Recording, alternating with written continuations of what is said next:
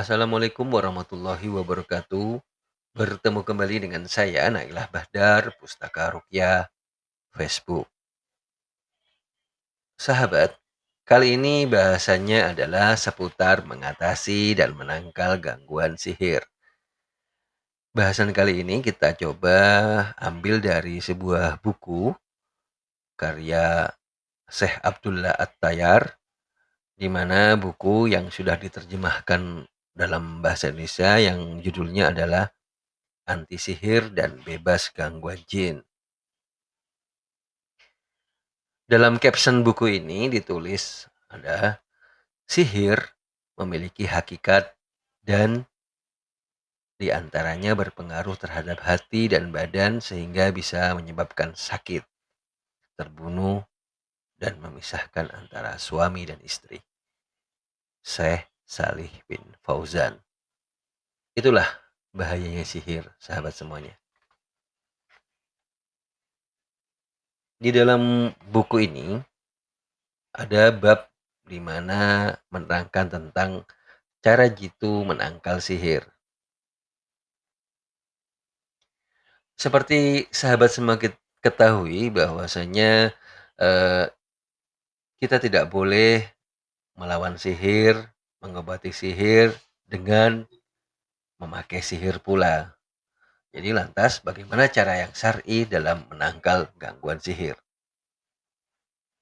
Allah tidak akan menurunkan suatu penyakit yang mana tidak ada penawarnya atau tidak ada obatnya. Hanya saja mungkin kita tidak tahu atau uh, belum menemukan obat dari sihir tadi. Sihir sendiri itu adalah suatu jenis penyakit yang diderita manusia di mana uh, ada banyak penjelasan untuk mengobatinya secara sunnah. Nah, maka dari itu uh, kita akan coba mengulas tentang bagaimana pengobatan sihir yang sesuai sunnah tadi. Yang paling pertama adalah kita menghadapkan diri kepada Allah Subhanahu wa taala yang mana diri kita ini dan segala sesuatu yang ada di langit dan di bumi dan di antara keduanya ada dalam genggamannya. Oleh sebab itu eh, tidak salah jika kita harus dan wajib selalu berdoa dengan penuh pengharapan kepada Allah atas kesembuhan dari penyakit sihir tadi. Yang kedua adalah mengetahui tempat sihir. Kemudian setelah mengetahui maka kita menghancurkan tempat atau buhul media sihir tadi diiringi tentu dengan doa kepada Allah agar Allah memberikan kesembuhan dari sakit dan melenyapkan sihir tadi. Contoh ini sebenarnya sudah ada ya dalam uh, hadis di mana saat Rasulullah terkena sihir oleh Lubaid bin Al-Asom di mana Rasulullah sendiri uh, melakukan sholat uh, dan berdoa hampir kurang lebih ada riwayat sekitar tiga bulan bahkan sampai enam bulan kalau tidak salah. Yang mana kemudian Allah memberikan petunjuk melalui mimpi dengan memberikan petunjuk bahwasannya ada buhul media buhul ditaruh di sumur. Nah setelah dibongkar diambil lalu Rasulullah pun sembuh Menurut Ibnu Qayyim al-Jauzi, inilah cara yang terbaik dalam menyembuhkan penyakit sihir, yaitu dengan menghilangkan sesuatu yang kotor dalam tubuh, di antaranya dengan detoksifikasi, yaitu memuntahkannya.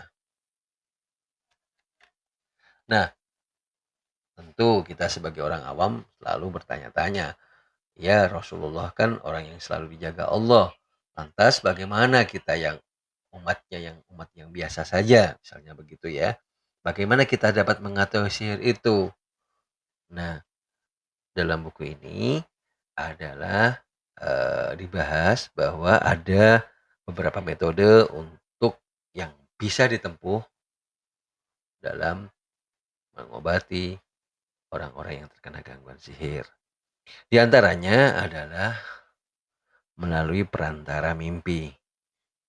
Jadi, seorang yang terkena sihir diharapkan bersungguh-sungguh memohon kepada Allah minta petunjuk dan insya Allah dengan izin Allah Allah akan memberikan petunjuk lewat mimpi dan semoga sebagaimana uh, dahulu juga Rasulullah uh, diberi petunjuk lewat mimpi dan kemudian membatalkan sihirnya, menghancurkan sihirnya dan kemudian sembuh.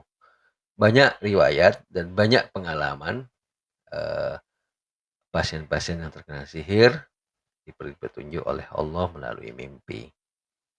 Yang kedua, cara yang ditempuh adalah tentu menindaklanjuti mimpi dengan penelitian dan pencarian.